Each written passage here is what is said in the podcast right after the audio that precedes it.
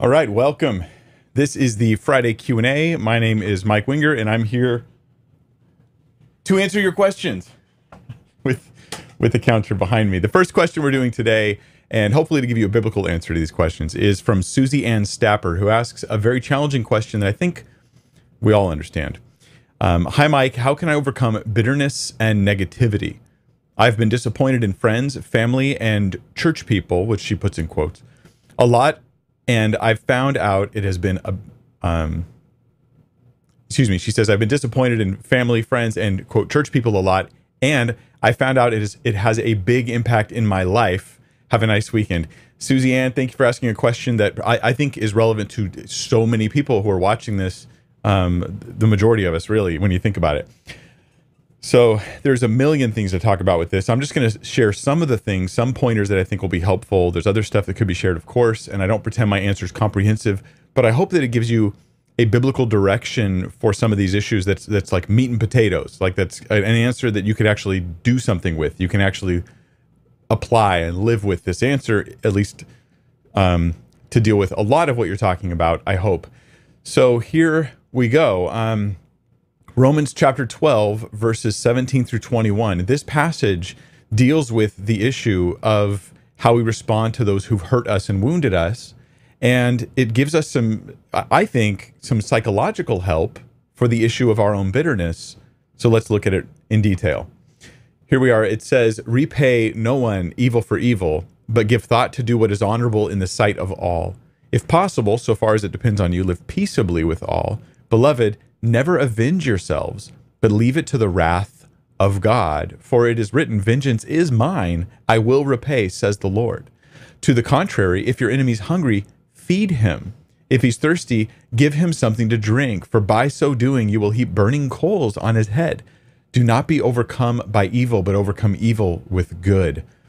Um, I just read straight through the passage, but I want to talk through it a little bit now in a bit more detail. So, back in verse 17, we have this phrase, repay no one evil for evil.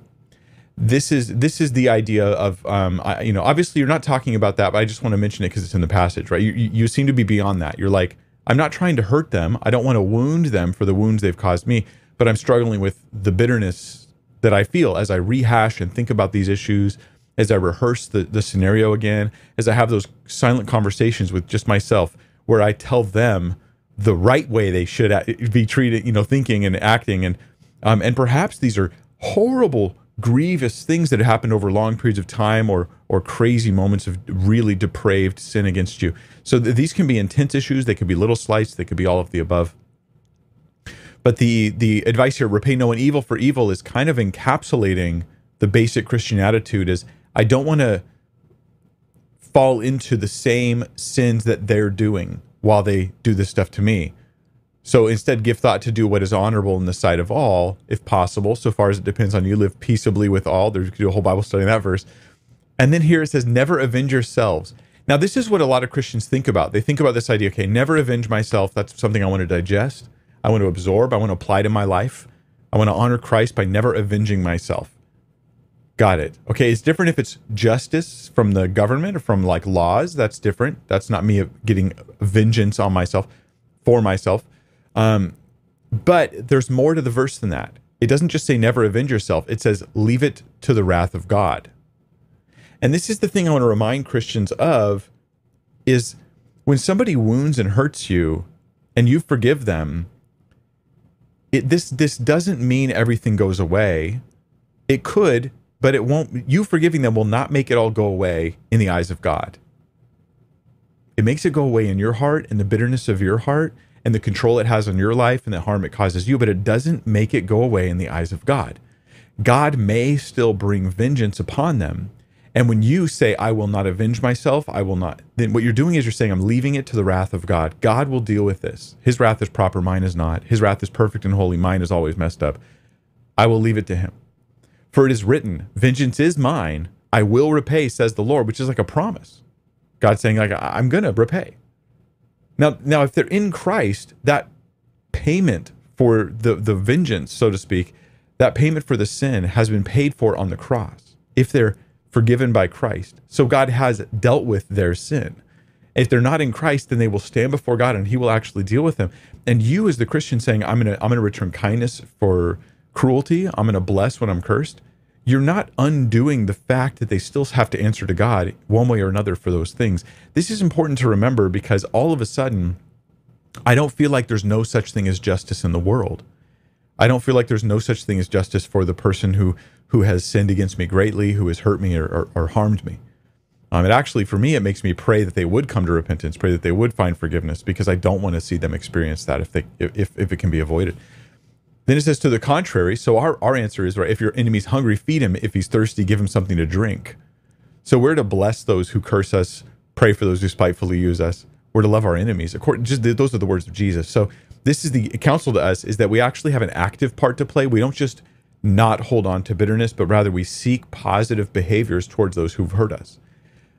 For me, one of the ways I do this in a real practical way in my life, um, when I feel bitterness, which I absolutely have felt um, more than once in my life, rising up in my heart towards another person, I when I'm when I'm in my most spiritual moment, I remember to pray for God to bless them or to even seek activities that would bless them if, if there's a practical way of doing that in my life right? Some people they're actually dangerous to be around so don't go out there and try to connect with them but but um but if nothing else i at least pray lord bless them i pray that you would lead them into truth and goodness and joy and peace and actually pray for god's blessings on them instead of just praying about them that's difficult sometimes i have to sometimes i've had to drag myself to that but the more i did that the more i watched my heart get soft towards that person and the bitterness i'd felt slowly fell away. Um, it's I'm not saying it's a formula. Look, we're real people. We're not just machines. So it's not not necessarily a formula that's just going to fix everything. But for me, this is something that has been positive in my life to do. If your enemy's hungry, feed him. If he's thirsty, give him something to drink. And then it has this, you'll heap burning coals on his head. What does that mean? Well, it means like I, am going to take it this way, and, and I have done a study on Romans 12, but I think that the short answer is by me blessing them, if they continue to be enemies to me and to Christ, then this will only increase the judgment they experience. I will have represented the love of Christ, the grace of Christ to that person, and they will only have more to answer for in the end. But hopefully they will actually turn from sin and they'll turn and, and be restored. Like this is this is the desire because Jesus will have then taken their punishment. So then the bottom line is don't be overcome by evil. And that's the part I think where you in your question you say, Hey, I've realized this is having a really bad impact on my life it's oh, evil is overcoming you as bitterness rises up and sits with you for long periods of time and you have bad attitudes towards people or whole groups of people like church people or just family in general and it's hard to think of seeing their faces or gathering together with them in love. Um, this is evil that's overcoming you. This is the real threat that you have to deal with because they'll deal with their sins against you. They'll deal with that with god.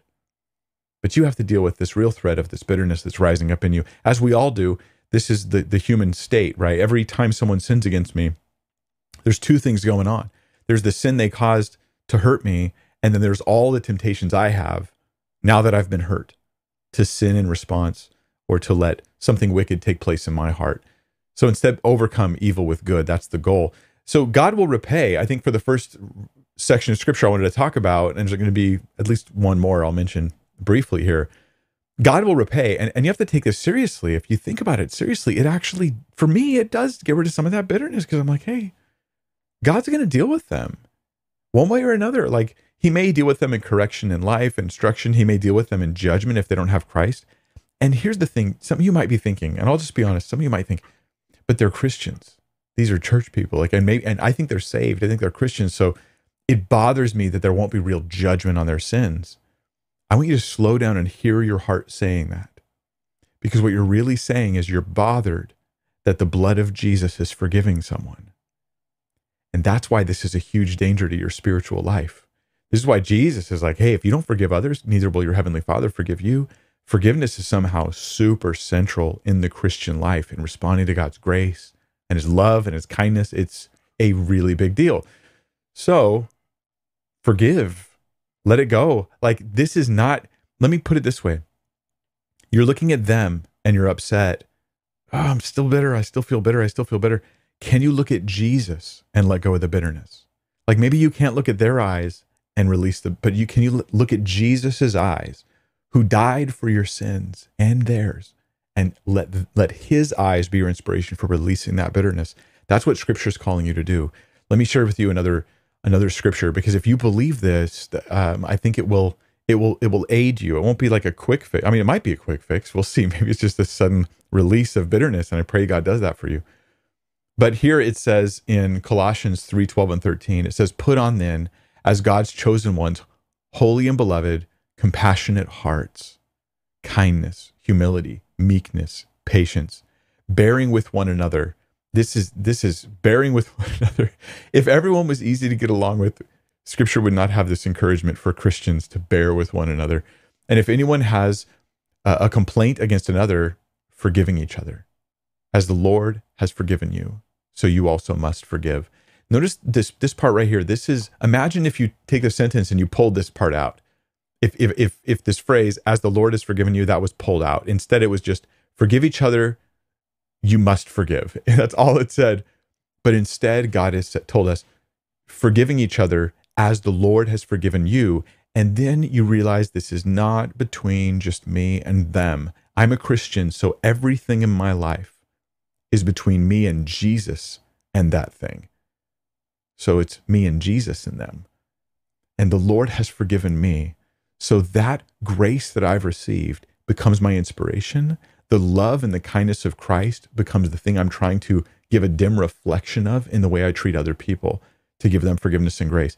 Look to Jesus, look to Jesus, look to Jesus. Every time you look at them and the wounds and the hurt, you stop looking at them and you look to Jesus and that changes your attitude and and the way that you can treat them when when when it regards bitterness and the way you can think about them and the way you rehearse the stories which hopefully you stop doing that um, or at least do it less.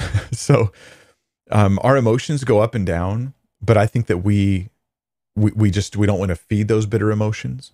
We, we want to react well when we feel them come back up. It's not like you just have to think oh i must not be over it rather than thinking of being win or lose, think of it as being an ongoing thing where you continually take these issues to the cross, you continually take them to Jesus. So you might feel alone. A few other little encouragements I'd like to give you. You might feel alone in this. And here's where I think the entire book of Psalms comes to help you. When I say you might feel alone, it's like you might feel like nobody really knows the, the, the pain I've experienced, or at least the people I want to understand me don't understand me. The people I want to understand my heart, my hurt and painful heart, they don't get it. I just wish they understood, you know, that would make me not feel as alone. Psalms is so much of the psalmist crying out and pouring their heart out to God who truly understands their heart, even though others don't. And then the Psalms will frequently end with them saying, Lord, I just entrust myself to you. I will yet praise you. I will wait on you. I will trust you. That's your process for this. If you're feeling that sense of aloneness, to do that psalm kind of process of pour your heart out before the Lord and then choose to trust and wait on Him. He knows, He knows entirely. And for some of us, this is a sobering reality because He also knows when I've been wrong. Like sometimes you, you may have suffered horrible, horrible wrongs that were completely not your fault. And other times we're focusing on other people's wrongs when we've done something wrong as well. And we're, we're using their sins as ways of like covering up our sins right? Like I'm just going to emphasize what they did and not me. But God does know, like He knows for real, like everything we've done. So then this creates a sobriety in us when we like approach God in prayer. For for me at least, so often I'll go to pray about somebody and and it, I just it's this slow. It feels like pulling teeth sometimes. Is this process where suddenly I'm aware of my part in this issue, my sin in that relationship, how I did fail, and I and all of a sudden I don't feel like just they hurt me. I feel more like you know we think we hurt each other, and then I have some work to do. It's not always the case, but that uh, that does happen. And last thing I'll share for the sake of humility is for us all to think of it like this: um, you you can talk about the the bitterness you're struggling with because other people have hurt you, but it might be sobering to realize that there's probably people in the world right now who could talk about the bitterness they're struggling with because of what you did. That sobers me up. To think that somebody else is like praying, Lord, bless Mike. I pray you bless him. I'm really struggling with how I feel about him and how he did this and what he did here and how I believe or at least perceive he failed in this area or failed me there are people who, when they say church hurt, they're talking about you. Even while when you say church hurt, you're talking about them or someone else. That awareness might change how we handle these issues. Sometimes we don't do it wisely. so, anyway, I hope these things would help somewhat, give you some wisdom, some guidance. There is no lasting relationships without grace and kindness. And the inspiration for our grace is always the eyes of Jesus Christ and his cross, and not the person or our goodness. We look to Jesus and then we move forward. So, let me go to question number two from your guys' questions in the live chat. This is from Douglas Diskin, who says, Would God forgive Satan if he repented? So there's a lot of questions like this about Satan that I've heard before in the past, uh, Douglas, which is like, hey, what if Satan never fell? Or um, what was the cause of Satan's sin, his first sin? Um, or like, could Satan repent? Or your, which yours is a little different than could Satan repent? It's like, if he did, let's pretend he repented, would God forgive him? And um, here we have to admit something we're guessing. And so, well, when we ask a theological question like this and there's no clear biblical answer, I say, I didn't say there's no answer. I said there's no clear biblical answer. Like the Bible never says, for if Satan would repent, this would happen. It never says that. So, what we what we can do is try to argue from what we do know to the unknown so like I would imply, I, I, would say Satan probably would never repent. Like at, at, least there isn't really opportunity for this, it seems, because of the nature of the both the fallen angels and how they're sort of consigned to destruction, as well as Satan himself, who who we know his future. There there's no restoration that's going to happen. So it's like it's never going to happen. This is hypothetical that we know will never take place. If Satan repented, would God forgive? Well, I know for sure that won't happen that seems to be clear from scripture, talking in Revelation about the future of Satan. But what if he did? Would God forgive? Um, I don't know. So the basis of the forgiveness that God has given in Christ, I'll, I'll weigh some of these options here. Try to try to think, process this through biblical categories. The basis of our forgiveness in Christ is Christ and His sacrifice.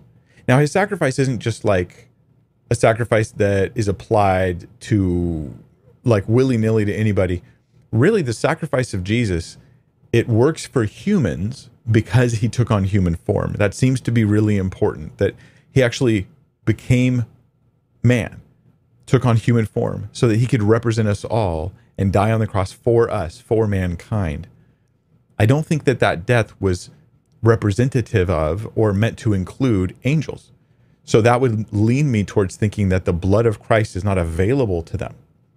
But there's no scripture that clearly says this. Okay, so I'm just like leaning that way. I don't and and so we're hypothesizing about things that we know won't happen and trying to answer that question. It can make us a little reckless, but um on the other hand, some would say, yes, well, you know, the the the world itself is also redeemed in a sense by Christ because he's purchasing back all of creation. So while he does it representing humanity, that representation of humanity extends to all of creation. So Jesus is redeeming and buying back the world, all of it. And so any non-human things that are part of that man represented creation could be included in that forgiveness. And so in that you could and I, I some are going to be like what are you even saying right now? I'm like I'm just trying to move quickly, but the, the, the point is that here's a way in which you could hypothetically extend the potential grace of the cross to spirit, spiritual beings that aren't humans by saying that yes jesus came to represent man to forgive mankind but that's because as a representation of man he's representing all of creation. Okay so you could then try to extend the umbrella further of the potential the potential grace of christ for something that we know won't happen. So so yeah, there's a couple like random things there. Um, I don't really know the answer to this question. I'm just trying to think within the lines of scripture on the topic. And uh, yeah, interesting thoughts. Tracy Swain says, "You are a tremendous blessing." Well, thank you, Tracy. That's um, encouraging and slightly awkward. so, how do we reconcile Hebrews 9:27 with there also being a second death as in Revelation uh, 2, chapter 20, chapter 21. You know, Revelation, you guys know, talks about the second death being cast into the lake of fire. That's the second death. Um, then it, she says, uh, Is it one death or two? God bless you and your team. Uh, Sarah is awesome. Yes, she is. Sarah's my assistant. She is, she's super awesome. Super awesome. Possum. Let's look at Hebrews 9 27. And on your screen with the little button I push. Okay. It says, And just as it is appointed for man to die once, and after that comes judgment, so Christ, having been offered once to bear the sins of many, will appear a second time, not to deal with sin, but to save those who are eagerly waiting for him. So the, the challenge is like, hey, if there's a second death in Revelation, why does it say in Hebrews that man's only going to die once? I think that the easiest way to respond to this is to say that we've added the word only into Hebrews. We've, we've added the word only. It's not actually there. It is appointed to man, for man to die once, and after that comes the judgment. Now, after now, if you add revelation in there, you have this you have this addition. Um, man dies once. After that comes the judgment. If they don't have Christ and they're judged guilty, they experience the second death, the lake of fire. So this actually would be just post judgment details about a second death. Right here is talking about dying once, that, that physical death. And so I, I, would just say I don't see a contradiction here because I think what we've done is we've maybe uh, uh subconsciously added the phrase only. Man will only die once, but rather it's talking about the timing of things. A, a man dies and then he is judged. So Christ, having been offered once to bear the sins, will appear a second time. Um, he'll he'll appear to save those who are waiting for him. So I, I think that that might be the simplest answer for you on that. Yeah. And here's another little conundrum for us is it says here in verse 27 that man dies once, but like Lazarus probably died twice. Lazarus, who was raised to life, he wasn't raised as part of the final resurrection with a glorified body that never dies. Lazarus was raised from the dead like the little girl or, or Jairus' daughter, someone. He was. She, they were raised from the dead, but not with a glorified eternal body. They were raised in a body that would die again. So some would say, ah, contradiction. There's, like, but actually, I just think we're what we're doing is we're we're approaching this the, the text so woodenly that we're not understanding the point. Yes, as is the normal custom for man, you die once and then then you're in the afterlife, right? And you're going to face judgment. So is the case for mankind normally, right? Lazarus, of course, he died twice, but this is a special case. It's all right to have special cases. All right, forgive me. I'm becoming. I don't know if I was a mafia member or, or something else. All right, let's go to question number four. Mr. Rosie says, "What do you think about DNR? Do not resuscitate orders."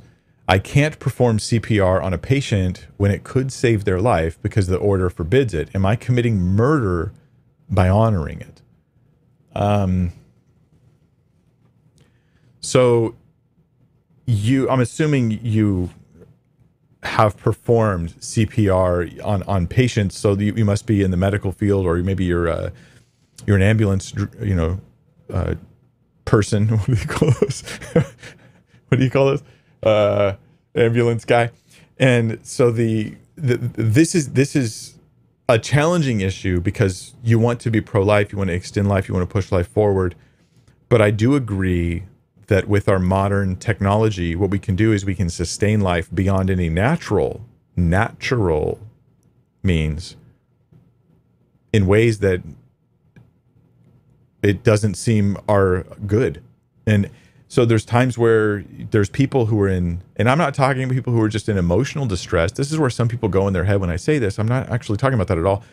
I'm talking about people who are lying in a bed, emaciated. They haven't eaten in weeks. They're on tubes that are trying to give them nutrients and food. They're forced breathing machines keeping them alive. They have bed sores and open wounds all over their body. They're unable to talk or communicate and they're purely being sustained by these machines that are no longer a kindness but are actually it seems causing issues so th- this would be the kind of situation where someone is it's it's not it just seems like it's not natural like there's a natural course of life and death that we're actually blunting with with our technology at that point. So a DNR says, "Hey, do not resuscitate," is like, "Hey, I want to avoid being in that kind of scenario."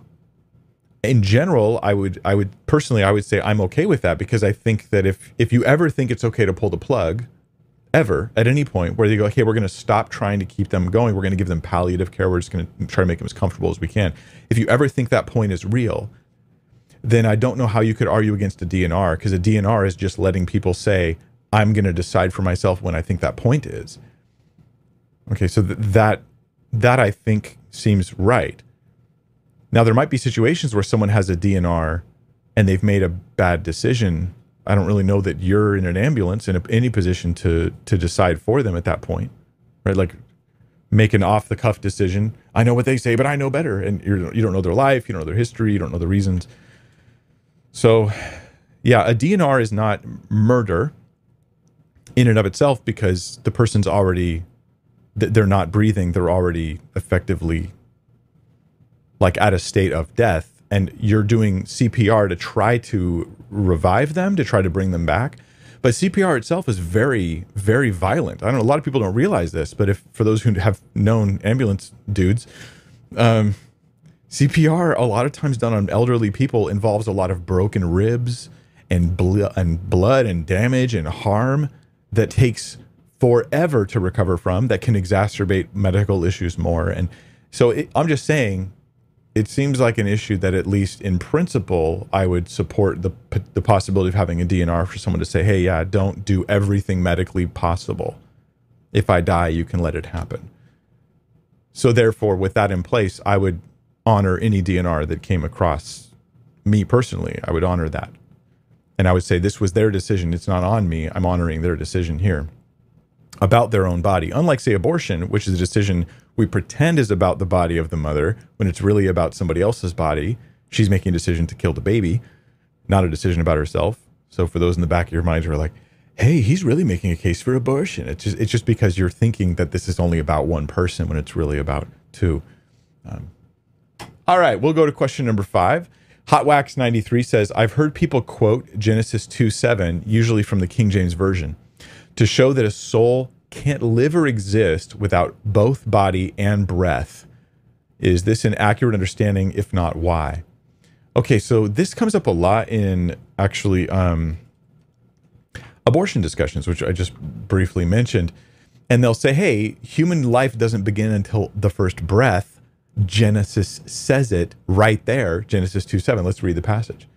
Then the Lord God formed the man of the dust from the ground and breathed into his nostrils the breath of life. And notice what happened next. The man became a living creature.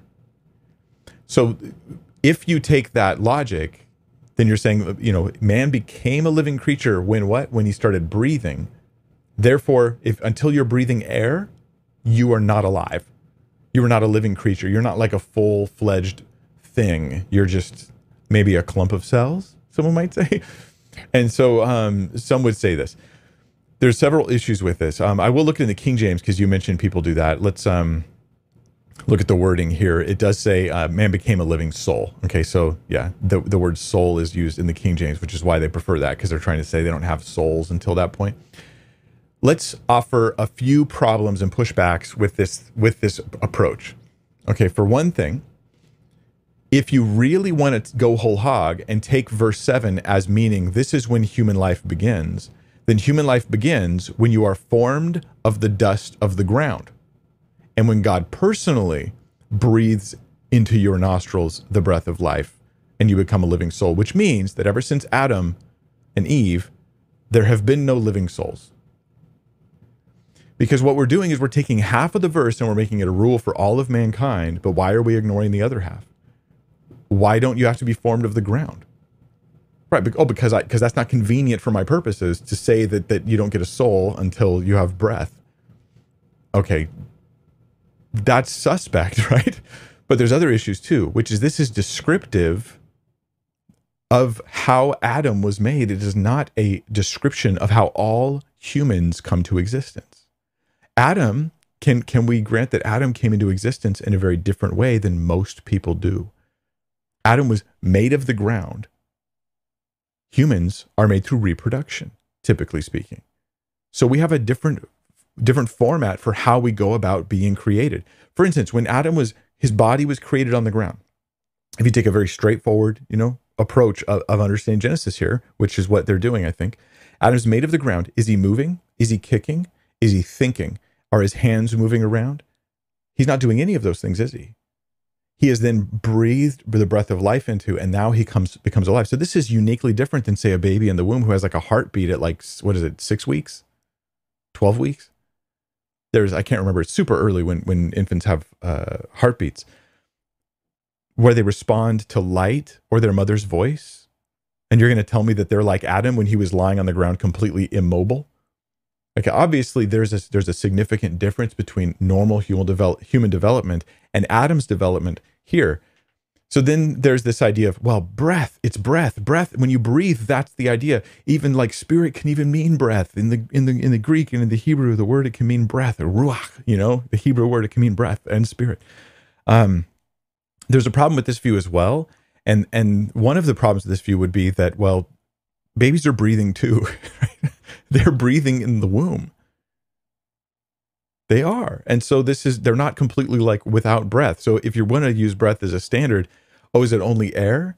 Like only if you're breathing air do you have a soul? Like, well, what if you get put on that? There's actually this like liquid substance that's like amniotic fluid that that humans can breathe. Now it's it's horrible. There was an old movie where they made him do it. Um, but uh, but yeah, that that's possible. So if I was to put you on this amniotic substance and you're breathing that as a human, do you now no longer exist? Are you not a person? Is scripture trying to tell us that this is the moment when all life begins, or is it the moment when Adam's life began? Obviously, it's Adam's life.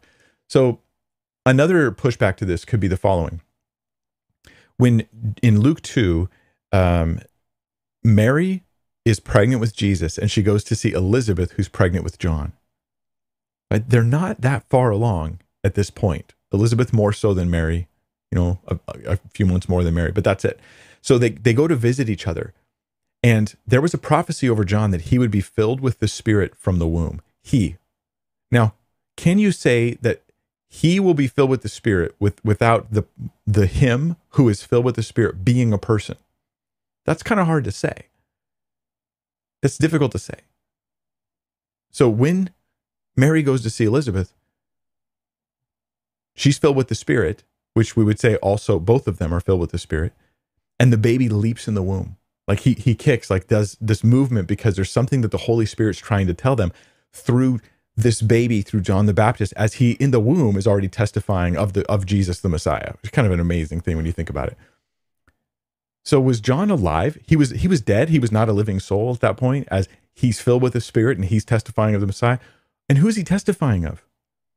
Mary's filled Mary is has Jesus in her womb, but you're telling me Jesus doesn't have a soul?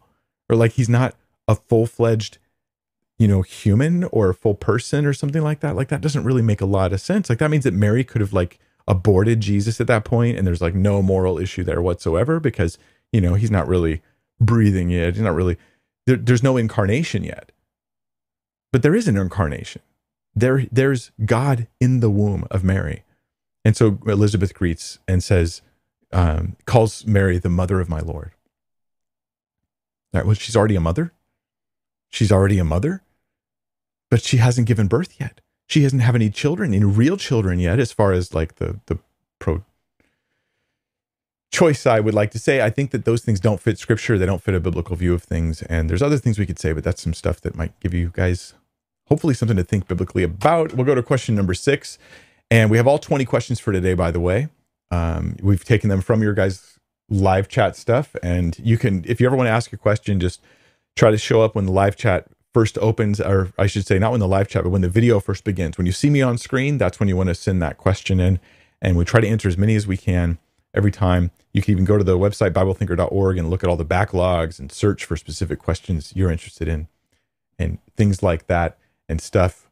And number six, Scott Craig says, Why did God decide to have a chosen people? Was this due to his will to have a people that his son would come from? Um, so there are a few reasons. I, I don't think we could say there's only one reason, you know, Scott. And if we were going to give one reason, we could be like Jesus. You know, that's It's like the good default reason there for why God had a chosen people. But there's a lot of reasons. Um, so let me list some of them that come to my mind as, as as you ask this question and I think about it for the you know on the spot. So one of the reasons was that God wanted to demonstrate his glory to the nations around Israel by making them a light, scripture says, to those nations. So the idea is when they obey my laws, when they keep my ways, I will bless them. And it will show this world that's in rebellion to God that a right relationship with God brings blessings and joy and peace and this sort of thing. That God's ways are good and that these idols that those those other nations have are false because they will see Israel shining and they'll go, "Wow, the God of Israel is real." Is real. Get it? Um, that's one of the reasons. Uh, another reason was was so that genealogically Jesus would come. But he could have picked anybody for that. So there's a lot more going on there. Like he could have just picked a random person in the first century to have Jesus, but he picked a whole genealogy of people with like a Davidic line and all these promises. And you start to realize, oh, there's a lot more going on here. God wanted to prophesy the coming of Christ and lay the way for the coming of Christ. And he used the people of Israel to do this in a number of ways. One, he showed them constantly failing. They fail continually in the Old Testament, they fail ongoingly, and just as we all do, to demonstrate that by our good deeds, we will never make it. We need a Savior who will take on our um, our sin and who will live the holy life for us. And so they live as this, like read the book of Judges, like and like it just gets worse and worse and worse. The rebellions of Israel point to Christ because they show the need for even the the nation that's supposed to be the light of the world. They need someone to be the light of the world for them. The nation that's supposed to walk in purity and holiness, they need someone to purify them and make them holy. And so then Jesus is that. But there's so many more reasons, right? There's this Davidic line there's this there's this this King David stuff going on, and we have these typologies through Moses and David and Solomon and Jephthah and all these different people in the Old Testament who represent Jesus in different ways, so that when Jesus comes, we'll understand who he is better. We also have the carrying of the laws and and the scriptures from the Jewish people. So this is a brilliant thing God did.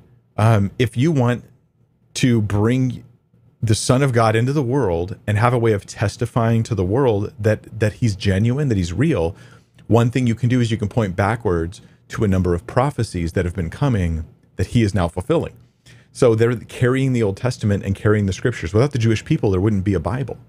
Right? There would be no Old Testament. Without the Old, there'd be no New. So what we have in the Old Testament, carried because God had a chosen people, is all these prophecies of Christ what we have in the Jewish people is, I say, it's for Jesus, right? But it's multifaceted. It's like a diamond. You can examine from a, a dozen angles and see it. So I think those are some of the reasons um, God chose them ultimately to glorify Himself and to point the world towards Christ. And He did this in a hundred different ways. So let's go to question number seven. This is from Luke Candon, who says, "Is it a sin to tick a box?" Oh no. Oh no, Luke, you ask such a hard question. Is it a sin to tick a box that says, I have read and accepted the terms and conditions without having read them first? For example, when installing software, keyword being read, that would be lying. Yes. Well, look, look, Oh, okay, look. This is something I like other people. You, people, some people have never even it's never even occurred to them, and they think it's silly that you would ask. I do not. I do not think it's silly, and for those who it, it's never even occurred to you, um, I wouldn't too quickly dismiss those who are struggling with moral implications of their decisions. Um, that's something we probably should do more and not less. So, in one sense, you're like, yeah, you you did not read and accept the terms and conditions. You did not read them. So why, you know, how can you click the box? And then if you're going to read them, you realize these terms and conditions are 12 million pages long. It's going to take you six months to read it.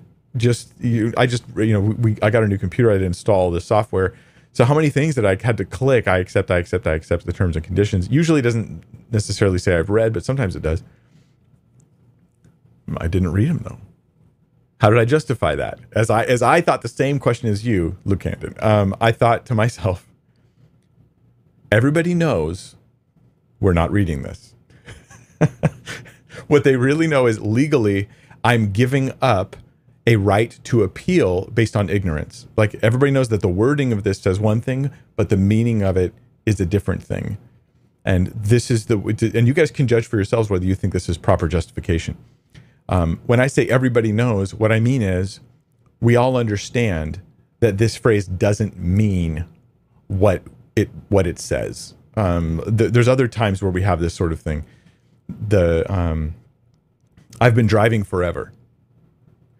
Well, that's a lie, isn't it? Like you said, you've been driving forever, but that's a lie, right? But everybody knows that I don't mean forever. So then there's no perception of lying. Like the company that writes the document, they don't even expect 1% of the people to actually read the the stuff that they're when they click it. They don't even expect them to read all of this all this paperwork. I think that's one of the reasons why they make it so long, so you won't read it maybe. So everybody knows that this this is a well understood thing. Um, so to me, that changes my pers- perspective perspective on this, and I go, yeah, I don't really feel like this is a wrong thing.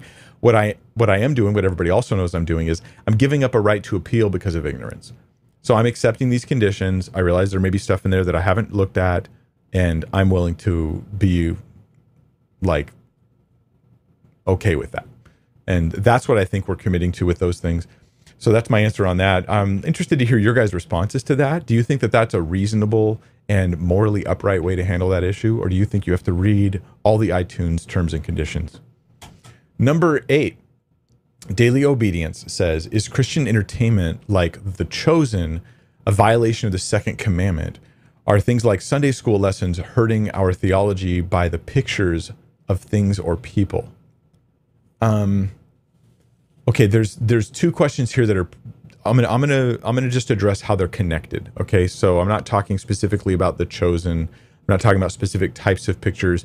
I'm talking about the issue of the second commandment and whether it means that you cannot have, say, a picture or artwork of Jesus or artwork of the apostles or of an angel or something like that. And I used to think that I should say that I thought this when I was a teenager. Um, I felt like you know you shall make no graven images, right? That that um, that this applied to kind of like all artwork that was related to God. I think I was really mistaken though. And as I read more of the Old Testament, what really shocked me was when I when I got into Exodus and I read about the tabernacle and I saw and it was like this weird moment for me, right? The, the, there was cognitive dissonance in my head because I read in the scripture where it said that in the temple, they had fabric where they put images of angelic things. And there was like this ark where there was these two angels with wings stretched out towards each other in the middle of the temple, like a place of worship, no less there was nothing between them because there was nothing to represent God's presence, but they actually were instructed by God to sculpt, craft these 3D images of angelic things. So that's pretty interesting. Why why why is that when the second commandment says not to make images? Actually, the second commandment doesn't say not to make them at all. It specifically says not to make them and bow down to them. They cannot be involved in being your worship cannot be directed towards them.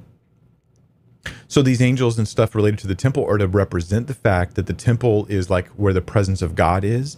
And it's kind of like heaven on the inside, is sort of the feeling of the temple. And so you have these angelic things going on. But you don't have any worship directed at those angels. You're not, the worship is not assisted by the angels. They're merely there in representation of something. So that's that's significant. Like if the if the um, priest had gone into the tabernacle and was burning incense to that angelic picture, that image, that would be a problem. If he went down and he started kissing it and praying and touching it as he prayed, that would be a problem. But he's not. it's just there to represent a, a heavenly reality. Um, so it turns out that artwork in the temple was good, even, and artwork outside the temple is good too. I don't think we should do images of God for the nature of an image of God is that it will utterly misrepresent him because he doesn't have a physical body like this. What about an image of Jesus? I, I, I think that this can be acceptable, but it can lead to weird things. It depends. let's say that you watch The Chosen, and then one day you meet the actor who's playing Jesus, his character, and you and and somewhere in the back of your head you're thinking, oh, he's so holy, and I just I just want to touch the corner of his garment, you know, I just want to go and I just want to touch his hand. I want to get him to pray for me. I'm like, now you're delusional. Like you've you've actually gone to the point where you don't realize he's like a faker. Like that's what actors are. They're fakers. He's just a good faker. He's trying to fake this part to teach lessons but he's not real. Like, like then none of these guys are spiritual based upon the personas they put on on a TV show. I think that that that's just healthy to treat them like normal people.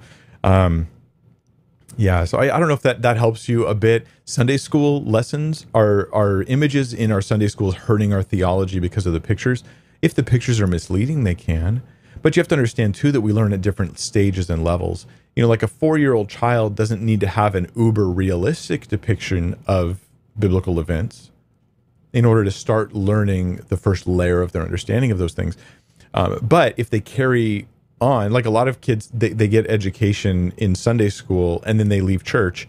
And so all that's left in their head is this like really Sunday school level understanding of Christianity. And then they, they think it's silly because they were silly when they tried to understand it. They had little brains and they grow up and they try to throw adult questions at a child's understanding of Christianity. That happens a lot. But that's not just because of the images. I don't just want to blame like the images. Like there's a picture of Jesus walking on the water, or maybe there's a picture of um, Jesus multiplying the bread, and there's something in it that is not accurate. Like I, I'm a little more flexible on this stuff. I don't want to nitpick too much people who are doing their best to serve the Lord. All right, let's just go to the next question. I don't know if I fully answered that one for you, daily obedience. I hope that I shared something helpful. Kenna Lynch has a question. Um, how do you interpret Second Thessalonians 2.13 in light of the debate on the doctrine of election? Thank you for your work. It is a huge blessing. Thank you, Kenna. And um, I will go to that passage now. Second Thessalonians 2.13. It says here, we are bound to give thanks always to God. Hold on. Let me let me go to the ESV here just to get out of the King James version. Uh, not that it's bad, guys. Okay, don't don't spaz out. Uh, but we ought always to give thanks to God for you, brothers beloved by the Lord, because God chose you as the firstfruits to be saved through sanctification by the Spirit and belief in the truth. So th- the idea here could be like, hey, God has chosen you um, and I can see why I'm trying to think of how like a Calvinist would use this passage in a robust way. Okay, there, there's a not robust way. There, there's a not robust way that maybe some people would use the passage, and they'd say, "Look, it says that God chose them, so therefore they were chosen, and that's Calvinism. God chooses you." But that's actually not Calvinism. Um, Calvinism is, is saying more than that. It's saying that God chose you, and that you believing in Him happened after your regeneration after. This is one of the key issues that uh, even R.C. Sproul said was one of the key issues in Calvinism. If you understood it, you understood a lot of the debate. In Calvinism, there's a belief that you believe in God as a result of God re- regenerating you. This is like that moment where you become a new creation in Christ, right? You're filled with the Spirit, right? You're indwelt by the Spirit and you're a new person, you're forgiven, and you're given a new heart. Now you can't help but believe in God. So that faith comes after regeneration or as a result of regeneration. Some will say it comes at the same time, but the point is that it comes as a result of regeneration, not you have faith and then you're regenerated. So let's read this verse again and ask if it says that. And the answer is going to be no. Um, but we always, we ought always to give thanks to God for you, brothers, beloved by the Lord, because God chose you. I would agree with that as the first fruits to be saved through sanctification by the Spirit and belief in the truth. I actually would say this verse may lean against Calvinism because that last part. How did they get saved? Through sanctification by the Spirit and belief in the truth. So that believing was somehow an active cause of them being saved, not a result, a cause. That seems to be something that's there. So uh, God chose you, but you also believed and that that was one of the things that caused you right here, to be saved. So I would actually lean this verse towards a, a verse that would perhaps challenge the Calvinist doctrine that regeneration comes before faith. There we go. Let's go to question number 10. Um, this is from Levi Hoffman, who says, Hey, Mike, I love and appreciate all the work you do. Thank you, Levi. Uh, my question is about the incarnation of Christ. Since he was bodily raised from the dead, does that mean he will still um, he will still be incarnated in heaven? He will still have like a physical body in heaven? And I think the answer is is probably so. Uh, let me let me answer it more carefully though. So we know that Jesus was physically raised from the dead, and that this physical quality of his resurrection is super important in Christian doctrine. Was bodily raised. That's like a super core important doctrine to Scripture. In Scripture, this is a really big deal. Those who denied the bodily resurrection of Christ, or Gnostics who came like like you know they're really active in the second century. The these guys were denying the bodily part of Jesus sometimes his resurrection or sometimes even his physical body. There's a story in a Gnostic gospel where Jesus walks on the beach with one of the disciples. It's like the footprints in sand story. And uh, it's false, right? This is this is they were making this up to teach their false doctrines about Jesus. Um, and they're walking on the sand and there's two sets of footprints, right? Or but but there's not. There's two people, but when they look back, there's only one set of footprints. But it's not Jesus. He leaves no footprints because they're trying to teach that Jesus didn't really have a full-on physical body other Gnostics would teach that the whole idea of the death of Christ was to get rid of the physical body. Like um, one Gospel of Judas would say that uh, Judas helped Jesus by helping to get him killed to get rid of that physical body. It's it's it's blasphemous. It's horrible. It's not Christian, and it doesn't fit first century Christianity. But you get the idea that the bodily thing is kind of important, and early Gnostic teaching would come against that specifically because of their beliefs. So Jesus is raised bodily. So in, the eternal heavens, though, we will, or the, where, where heaven meets earth, we're all going to be in bodies. All of us. Jesus and you and me, all of us. But God's presence will also fill the place so much that they won't even need light because of his incredible presence filling and bringing joy and peace and fullness of just wonder at all times. Um, so it'll be absolutely glorious. But then you've got the question of now. Okay, that's that's the then heaven. I did this in last week's video. I talked about like now heaven and then heaven or eternal heaven. Eternal heaven is like heaven meets earth, and yeah, there's physical bodies for all of us, uh, including Jesus. What about now? Is Jesus in a physical body right now? Well, he ascended physically. Scripture says he ascended physically in in Acts, you know, where he departs from the disciples and he goes up to the Father. There, he ascended with a physical body. So either he has a physical body now in this temporary heaven, or or what, or or the, and and I, I've heard one philosopher theorize, Christian philosopher, genuine believer, but strange theory in my opinion. He has his reasons that Jesus's body comes into and out of existence as needed and so that he's like not embodied he has a body but he's not using it he's not embodied it's kind of like it's just sort of not around until he needs it for some purpose and then he kind of like uses it again i find that to be a bit of a stretch to, to my gut I, i'm just saying look i know this. In his physical earthly form after his resurrection he definitely had a real body. It was glorified body. It wasn't the same so there are some differences and maybe there's some kind of ability there to to um, like have it come in and out of existence or something. Like but there's no evidence for that. You could just say maybe what if? But then we have in the new heavens and new earth jesus has a physical body or so it seems to me. That's my my, my understanding my belief here. And i don't it seems really weird if you start saying he doesn't. It seems like it challenges some core christian things. Um so then why think that in the middle he doesn't? Can god create a situation in the eternal heavens where you know I would I generally imagine spiritual beings being there, not physical, where there's a place for the physical body of Jesus at the right hand of the Father. I think he can, and I think that's probably what happened. All right, we'll go to question number eleven. Rex Carden says, 1 Corinthians six nineteen says, "You are not your own; you were bought with a price." Are the sorry? There's there's this weird number on the screen. Okay, don't worry about my issues, guys. All right, sorry. Um, you were not your own. You were bought with a price. Are the buyer and the seller the same person? Is God buying the people from himself? Oh, um, is God buying the people from himself? I don't think I don't think so. No. Um, but but where is it that we see that there is actually a seller? So we might be we might be we might be pushing the analogy too far when we say that there's a seller. You were bought with a price. Definitely there's a cost. But was there a seller? So imagine this. Um, you were trapped up on a mountain. You were sent there because of some whatever. Some somebody put you there, some bad thing you did or bad thing they did or whatever.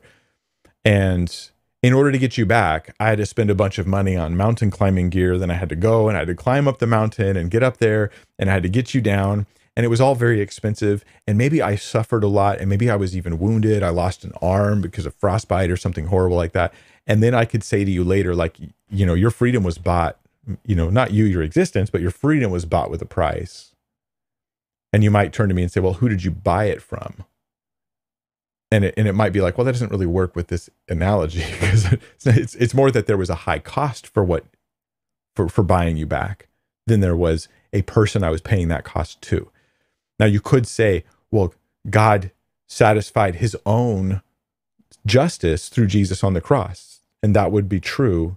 But does that make him the one that the buying, he's buying us back from himself? I think that's a clumsy, uh, you know, way of approaching the analogy. In order for there to be a buying and a person being bought, it doesn't mean that there had to be somebody that was getting paid. Um, there had to be a price being paid. You you could try to say it was the Father because, uh, or God, more generally, because um, uh, Jesus presents himself as an offering, but that offering is is not payment to the Father in the sense of like an exchange of goods.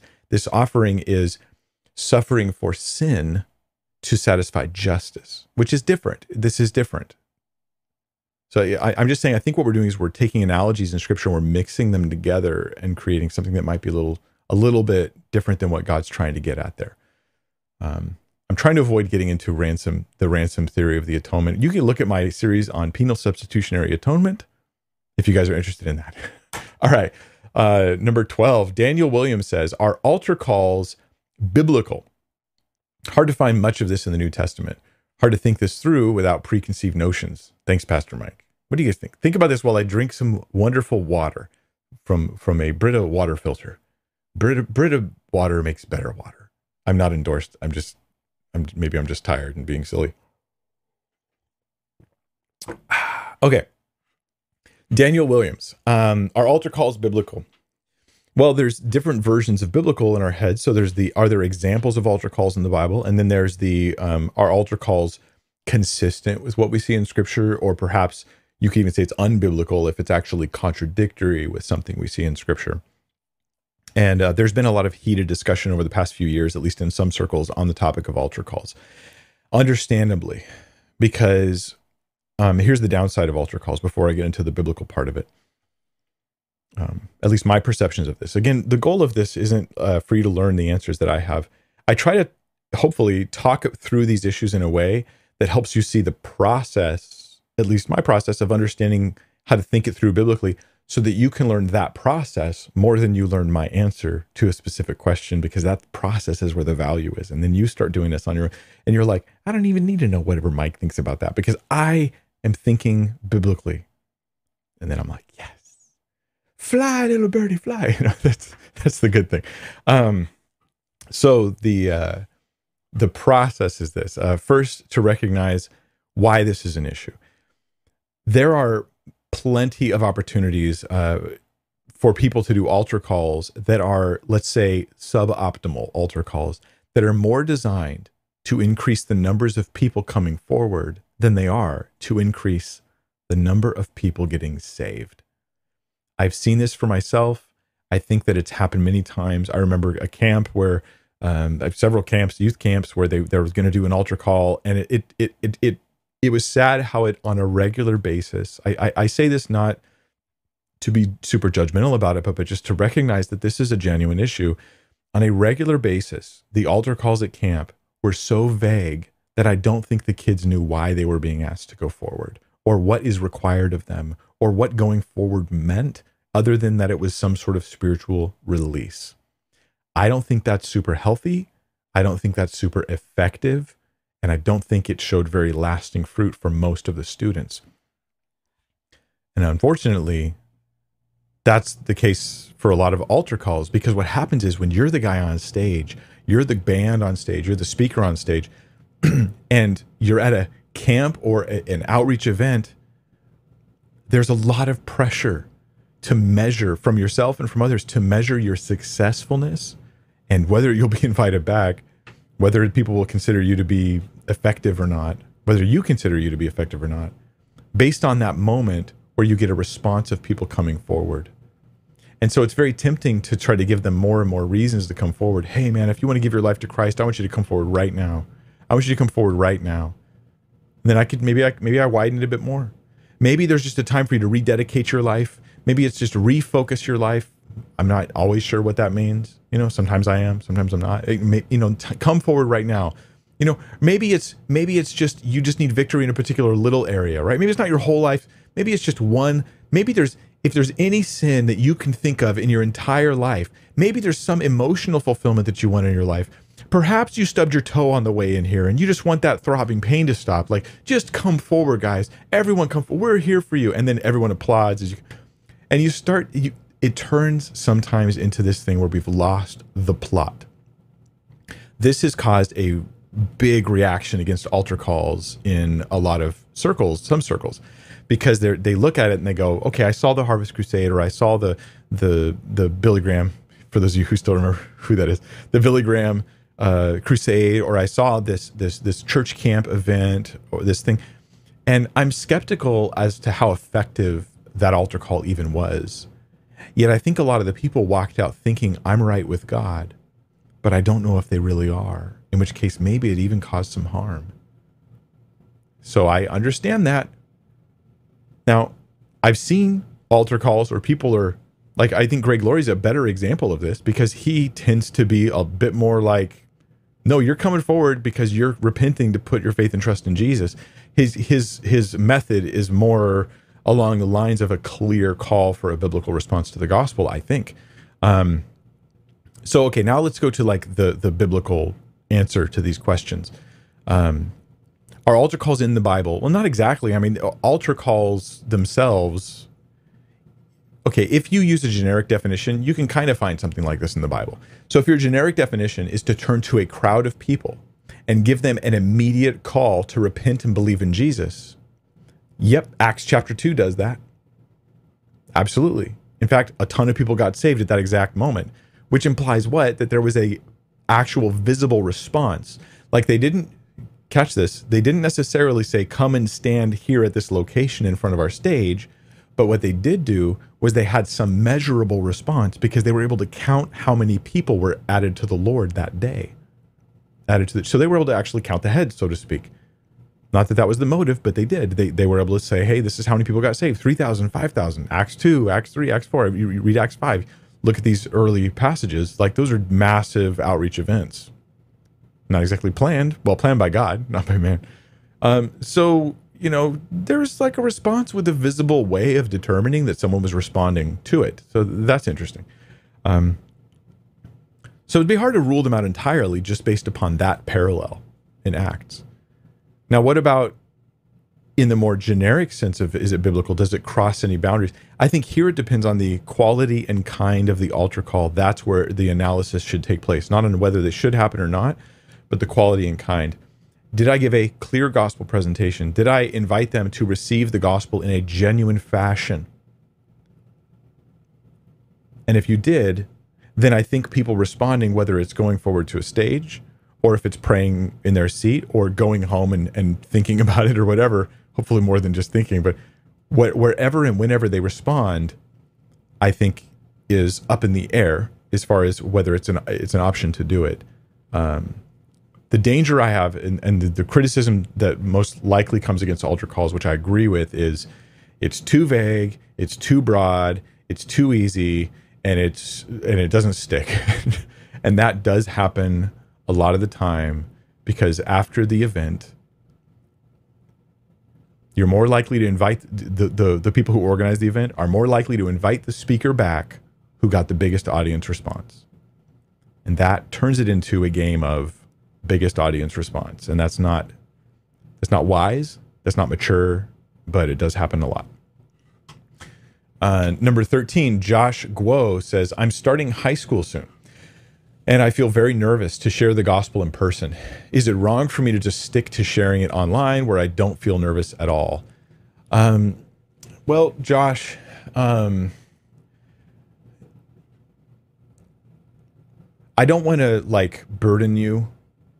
Um, I'm not trying to create anxiety in you, and I understand your nervousness. And I, hey, I went to high school too. Five years, by the way, guys. That's right. I got held back in ninth grade. I'll tell you that story sometime. um, yep. Some of you were surprised to hear that. The um, the the anxiety of it and the nervousness of it. Um, what I would encourage you to do is read the book of Acts and read about the stuff that they went through and that they were still willing to stand firm in the gospel. Like I really do encourage you read through the entire book of Acts, just read through it and see if that doesn't help your perspective and your heart on these issues. In Acts chapter 4 where they're threatened, you know, hey, don't talk about Jesus anymore and they're beaten. And look at what they pray in Acts 4. Look at how they pray and their attitudes about it. There now it doesn't mean we're all going to be heroes, but it does give us a direction to point our hearts in and to try to be encouraged in. But I also think this that um, you don't need to think it's your responsibility to make people respond to the gospel. It's only our job to share it. You don't need to think that you have to share every aspect of the gospel with somebody in every conversation. You just share the truth of of of related to whatever's going on in the situation is you can share the truth of Christ when it when you have the opportunity. So pray, ask God for boldness, ask God for courage, read the book of Acts, and be patient with yourself and seek on a long term strengthening of your confidence and of your courage. That'd be my encouragement. Uh, Carmet says, I was wondering how you combat the claims against the Apostle Paul if you've heard the claims against him, such as preaching a different gospel than Jesus and the 12. Um, usually, here's the thing, Carmet. Usually, when I do hear statements about Paul, they're just these big sweeping judgments against Paul that are usually without a lot of detail. I'm not saying they're always that, okay? There's obviously someone who's probably going to give tons of detail and give you something to respond to. But often, and more often, what I have heard, and maybe what you've seen online, is people saying things like, well, Paul wasn't even a real apostle, like that. He tried to hijack the gospel. Um, like when someone makes a crazy claim like that, I think it's on them to prove it. And so what you should do is you should just say, "Hey, how did you come to that conclusion?" Here's a, great like Greg Koukl question to ask somebody. How did you come to that conclusion? And let them talk. So interacting with individuals, uh, preferably in person, online interactions can often be very cold and very combative because you're anonymous. But if possible, ask them that question. How did you come to that conclusion? And you need details because I can't respond to a, a, general statement like, well, Paul was not really an apostle. Paul, you know, we should throw out his books and he tried to change the gospel of Jesus. Um, a statement like that, I could just respond with, Paul's an apostle. Paul preached, you know, and was appointed by Jesus himself. Paul in, wrote inspired scripture. Like now we're what are we're on equal ground. We're just making claims. so I need something more than that. Yeah. I mean, when you go to the New Testament and you start to realize some more details, you realize how hard it's going to be for people to hold this together. So, historically speaking, Paul has been embraced by the universal church. Absolutely has been. Doesn't mean there was never one Christian that didn't like him, right? Um, certainly, there's always weirdos, but the universal church has. Okay, that does matter. That does matter that that seems unlikely if Paul was this false apostle. Like where's the strand of the of the church, of the true church who holds the true gospel? Where where is it? If if the universal church is all accepted, then what you're suggesting is historically they're just haven't been any Christians until like this guy showed up and was like, Paul's bad. so That's one thing to consider. Another consider, to consider is that you have to start cutting out other passages of scripture. Because if Paul's bad, then what you have is the book of Acts is bad. But if Acts is bad, which recounts Peter and the apostles and Paul, then you can't trust Luke because it was written by the same guy. So you've lost one of the Gospels and the book of Acts in addition to the letters of Paul, but you have to get rid of Second Peter too, because in Second Peter, Peter says that what Paul writes is scripture. That's kind of a big deal. So you're starting to chop up the word of God massively. That's kind of a big deal. Um, in addition to not having probably any real case. People will say things, but that doesn't mean it's a good case. Anyway, there's a few thoughts for you. I hope it helps. Number 15, Lego Lucify says, Hello. Isaiah 1921 speaks of Egypt repenting and offering Jewish sacrifices. How can this be? We no longer have those sacrifices. Endless gratitude for your ministry for it introduced me to Christ. Oh, wow, that is that is that that's wonderful. That is uh, difficult to explain how wonderful that is. Lego Lucify. I, I, I don't know if that's your real name and maybe it's just not an American name, or if it's just a fun name. Maybe your name's Luke and you like playing Legos. I don't know. Um, but uh, but that's a, a, blessing, a blessing to hear. Um, Isaiah 1921. I, I fear, Luke, that I may not be able to have a good answer for your question today, but I'm not going to pretend I do if I don't. Um, so here it says, And the Lord will make himself known to the Egyptians, and the Egyptians will know the Lord in that day and worship with sacrifice and offering. And they will make vows to the Lord and perform them. Um, well, worshiping with sacrifice and offering, it's not specifically that they're sacrificing for their sins. Um, I suppose theoretically one could say, I, and I don't know, I don't know. I'm just giving you a quick observations because I can't remember a good answer for this question off the top of my head. It's just not there.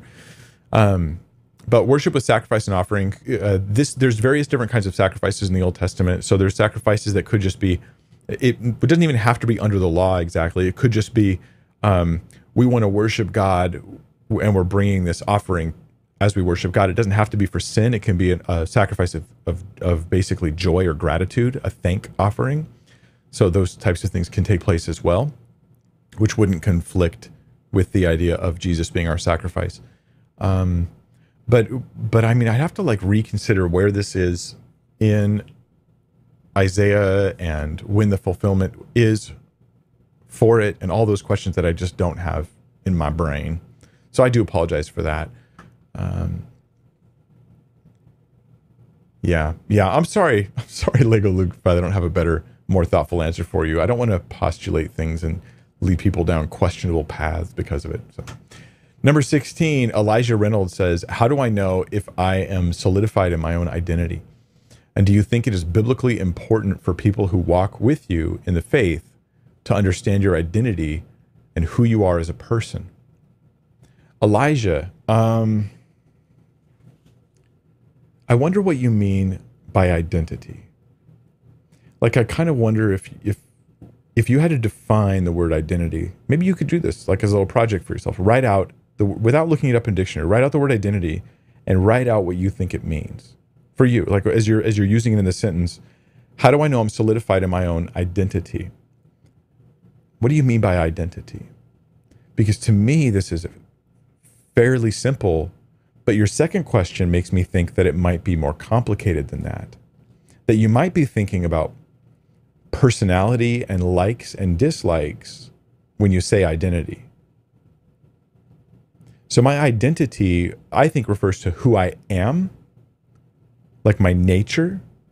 And then my personality likes and dislikes can be parts of that, but it's not the core of that. I think the core of my identity is I am a human. I am a Christian. I'm a male. I mean, I'm not really sure. That's kind of the core of my identity. Now, do the people, you know, you said, do you think it's important for people who walk with you in the faith to understand your identity and who you are as a person? I think they all understand my identity. I think they understand it very quickly. So maybe you mean something more by identity, by that word, since I think they understand. Like, you know, Elijah, you're probably a, a, a human male Christian too. So you're like, hey, they do understand my identity. But I feel like relationally, they don't know me that well. Okay, but that's that doesn't mean they don't understand your identity. I think that you're part of a generation that is currently taking that word identity and stretching its meaning into all sorts of other areas that encompass things like preferences and um, well, your own your own invented identities of gender and things like that. And then it's like you have to have you have to come up with all these answers to all these identity questions to be like a full person and then you have to get everyone else to know about it and to acknowledge it in order for you to be validated as a full person. I think that this is all smoke and mirrors like personally I'm just saying I don't think that's important. It is important that people who know you well like you know that, that your your family you're close to your friends you're close to that they understand your personality more than other people but your identity is pretty easy stuff i think. So i'm, I'm sorry if i'm i feel like i'm answering the question from one perspective but you're asking it from another. So we're kind of i don't want us to talk past each other as i'm trying to do this. Um yeah whether you like gaming or or, or video games or sports not really part of your identity. Not really. Not in my opinion, anyways. Um, I want my wife to know my preference between playing soccer and playing a video game. But I don't have to feel like anybody else is missing out on some core part of who I am by not knowing that. So I don't think you have to figure out your identity in that sense. Are you solidified in your own identity? Here's the thing if Jesus is the center of your life and your purpose, you are solidified in your Christian identity. And that's the most important part. And then you just move forward. And you'll always have people in life who don't understand you that well, even loved ones, even your spouse sometimes. That's okay. We don't need everyone to understand us because the Lord understands us and He's the core of our identity.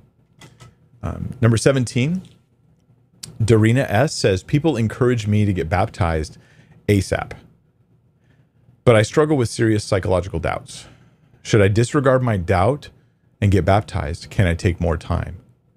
Um, well, you know, when you get baptized, Daria, uh, Darina, excuse me, when you get baptized, Darina, is totally up to you. Right? This is this is that's the I think this is the nature of baptism. Is it has to be a free will decision that you've made. So it's completely up to you. Um, let me ask you a few questions though that might help you kind of process this as you're thinking through it. So here's a question for you. You said you struggle with psychological doubts that are psychological, meaning they're not intellectual. It's not like you actually think Christianity might not be true, or that I should say you think there's like a decent chance it's not true, right? Psychologically, there's just fears and doubts that are just sit, sitting there on you. Do you think that everyone who gets baptized has to resolve those kinds of doubts before they do? Or is it just you? Like if someone else came to you and was like, hey, I really believe but I have these psychological doubts. There's more like emotional side of things. Should I get baptized? Would you tell that person don't don't don't get baptized? Or would you be like, "No, like you should get baptized?" If you if you hold off your that's one question to ask. Another question to ask is this. if you hold off getting baptized, do you think these psychological doubts will become resolved, stay the same, or get worse? Think about that because your baptism itself may have an impact on these things. In fact, everything you do when it comes to psychology of things, the emotional side of things and all that, everything you do may exacerbate or make these things better. So the, again, and you might see that I'm hinting at the idea that maybe you should move forward, but I'm, I'm not trying to push you towards it. I'm trying to help you understand maybe the reasons why I would say the category of psychology doubts, doubts in the psychology category, that these things um, one of the harms they cause us is they keep us from doing good and godly things. And that is generally, I think, a bad idea. It generally tends to increase those those doubts, but not always. and life is complicated. I, I grant that. There's a few things for you to think about. Don't get baptized because the people around you are pressuring you to, though. It's okay for um, that to not be the factor. It should be entirely this thing of Jesus. I believe in you. I have my doubts. Should I get baptized? This is about you and Jesus. And to that, I mean, I do think of the scripture where Jesus, he's going to heal for this man. And he says, All things are possible for him who believes. And this man exp- expresses his own struggle. And he says, I believe, Lord, help my unbelief. And Jesus doesn't say, Come back to me when you resolve that psychological doubt. Actually, he says, be healed. And he gives the, which means that this, I believe, yet I feel this fearful unbelief kind of weaving around in my heart, but I'm choosing belief. Like my will is choosing to trust, even though I still feel these waves going up and down. That is a condition where God will accept you. So if that's your condition, I think that I would encourage you to consider baptism. Yeah. All right, let's go to question number 18. This is from Ken SNZBR, who says, um, Hi, Pastor Mike. I've been wrestling with this passage for a couple months and I haven't found a solid answer yet. Well, I'm sure in five seconds I'll figure it out. we'll see. I don't know. Um, it's in John 20, 17. I can't seem to understand why Jesus calls the Father his God. Okay, okay. So John 20, verse 17. Let's look at that verse together, everybody. So, timeline this is after the death and resurrection of Christ. He's appearing here to Mary, and it's very early on. And he says to her, she sees him in the garden, and he says to her, Do not cling to me, for I have not yet ascended to my Father, but go to my brothers and say to them, I am ascending to my Father and your Father, to my God and your God. Um, so, why does Jesus call God the Father my God? I think that the the challenge of this could be resolved in your mind if you understand the nature of the doctrine of the Trinity. So, the doctrine of the Trinity holds that the Father is God the Son is God, the Spirit is God. At the same time, we hold that the Father is not the Son, the Son is not the Spirit, the Spirit is not the Father, right? But the Father is God. So at any point, you can call the Father God. And Jesus very commonly does. And the, the, the scripture does very commonly calls the Father God. So why couldn't Jesus call the Father my God? Well, it might have been a little bit weird before the incarnation. like I can understand the tension or the, the awkwardness of this. Before the incarnation, in what way is within the Trinity, in what way is the the the Son saying to the Father, "You are my God"? Like that that does seem a little strange. But when the incarnation takes place, Jesus takes on human form. Now he's still God. He's God with us, but he's but he's human too now. Now he has humanity. And so now he has a new perspective, an additional thing going on in the relationship with the Father where he can say, My God. So I think it's because he has that humanity. So, um, th- this to me answers the question. I, I, I hope you find it settling and answering for you as well. Is to recognize that in the incarnation, there's a relationship between the Father and the Son that is now, in addition, a new degree in that relationship where the son is incarnated and so he can say my god and it and i mean theoretically i guess he could have said my god as as you know pre-incarnation i'm not saying that couldn't have happened but it definitely makes more sense post-incarnation at least at least it does to me um, and what's happening this verse is actually pretty neat because he says i'm sending to my father right my god but what he says to them is because he's accomplished so much through his death and his resurrection, he says that my Father is what? Your Father. My God is your God. Jesus, through his death, has established the relationship that you have with God. But again, he represents you. And so, through being the perfect Son, through being the perfect human, he has a perfect relationship with the Father, with God so that you can have a relationship with God. And and and when you see this as something that he's imparting to you, you realize why it was important that he said, "My God and your God." So let's go to the next question, and this comes from uh, Knight Abraham, who says, "Hey, I am just a sec." Yeah. Um. Yeah, I I hear you. I'm working on it. Okay. All right. Let's see. No data. Stream is healthy. It says here it's back. Is it back, you guys? You got me back? Seems to be back. I'm frozen. Okay, look, I'm going to back up a bit. Um, and just reread the question and I'll start the answer again. So, so this this comes from uh, Knight Abraham, who says, "I'm an ex-Muslim follower of Christ from Afghanistan. Some Islamic traditions, great, thank you. Uh, some Islamic traditions. I lost my place. There we go. Uh, felt really spiritual and comforting, such as praying on an Islamic rug, etc. Is it okay if I keep some of those?" So I, at first, I just wanted to acknowledge, like, I understand the, the the the, temptation, or the I shouldn't. I don't want to put it that way, like I'm trying to make it negative, but I understand the desire to keep some of those traditions.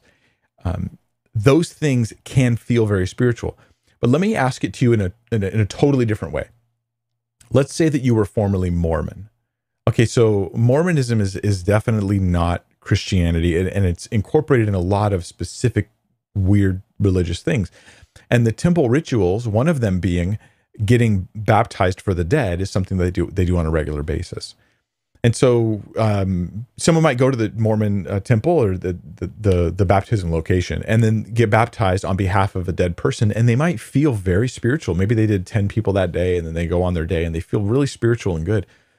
Is that something that they should do now as a Christian? And the answer is like obviously not, right? Because that's it's not just a ritual, it's a ritual that has connected to it unbiblical and false teachings. And it might bring comfort, but maybe just time just needs to go by where you let go of that thing.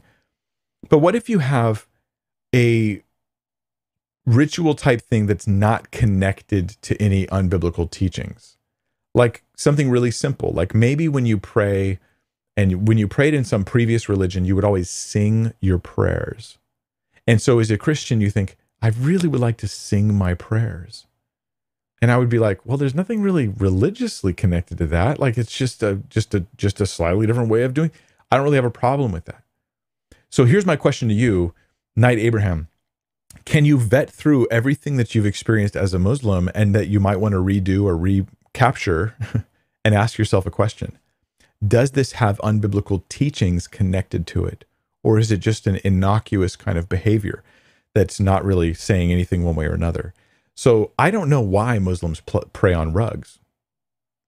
I don't know why. I'm not entirely sure why the prayer happens in these particular patterns. I know they pray towards Mecca. That might be something you feel like you want to do. I'd recommend you don't do that as a way of saying, no, Mecca is not the center. Mecca is not the, the, the conduit through which my prayers run or something like that. Um, so I would recommend you specifically rebel against anything that is teaching unbiblical things, and that you wait on your your sort of like um, nostalgia to catch up to these new Christian practices and remind you of the goodness of those things. Be careful because there's just this tendency we have. Like remember the the, the Egyptians or the um, sorry the Israelites when they came out of Egypt, they had this major problem. Um, they I was just checking the stream again because it glitched earlier. They um they immediately wanted to create an idol and worship it. And they wanted to incorporate idolatry into their worship of God. And this was something God absolutely hated, right? That's kind of a big deal. Why did they want to? Like because in Egypt they were just used to that sort of thing. So we have a natural human tendency to want to bring things from our past, especially the nostalgia of our of our spirituality that we've had when we were younger. Vet those things very carefully, make sure they're totally innocuous before considering bringing them into your normal Christian practice. That would be my my thoughts on that. Number 20, last question for today. Hopefully the internet lasts.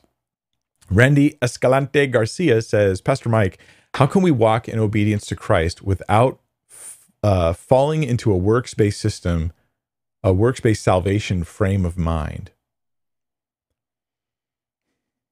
Well, one tip I would give you, Randy, would be to not think that God is distancing himself from you or close to you based upon your current behaviors so that if you fail in some way, you are not thinking, the Holy Spirit is far from me now. I am distanced from God because I've because I failed. And if I living am living more holy or living more righteously, like now I'm closer to God because now I'm starting to treat my daily practical Christian life like it's based upon my works obedience. And there are you know, there's various different difficulties and sufferings, and even a, a sense of coldness you might feel because of a, a prayerlessness or sin in your life.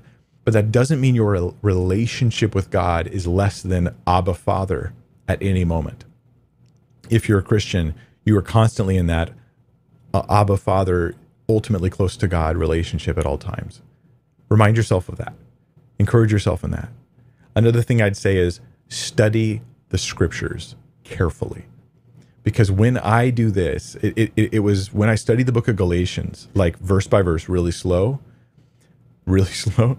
Uh, you know, every time it mentioned an Old Testament thing, I'd go and read that whole Old Testament story to try to understand the background and everything, you know, like really slow. Um, that is when I understood the the anchor of peace and hope that I had in the gospel of Christ. When I looked at those things, when I read Hebrews and I study it carefully, when I study the New Testament carefully, I understand the anchor of salvation and peace and constant grace that God has extended towards me. That I, according to Romans, it's the grace we stand in. It's the grace in which we stand. I stand in grace at all, at all times. Remember those things. Uh, maybe those things would help I, I, hope that helps you guys. I hope you guys have been encouraged. I hope I didn't lose too many too many moments of footage because of the, whatever internet issues we're having. But I will sign it all off right now. And um, um, look for Monday. Here's my quick announcement. I hope to have my video ready for Monday for the next Women in Ministry video.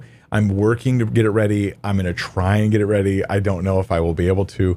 I'll let you guys know, like in a community post. I'll let you guys know so possibly Monday for those who even want to watch it live. You, most of you watch it after, so that's fine. But uh, yeah, that's it. Thank you everybody so much. Thanks for the mods for being there to help out. You're very greatly, greatly appreciated. You keep the chat from being a dumpster fire, and uh, I thank you.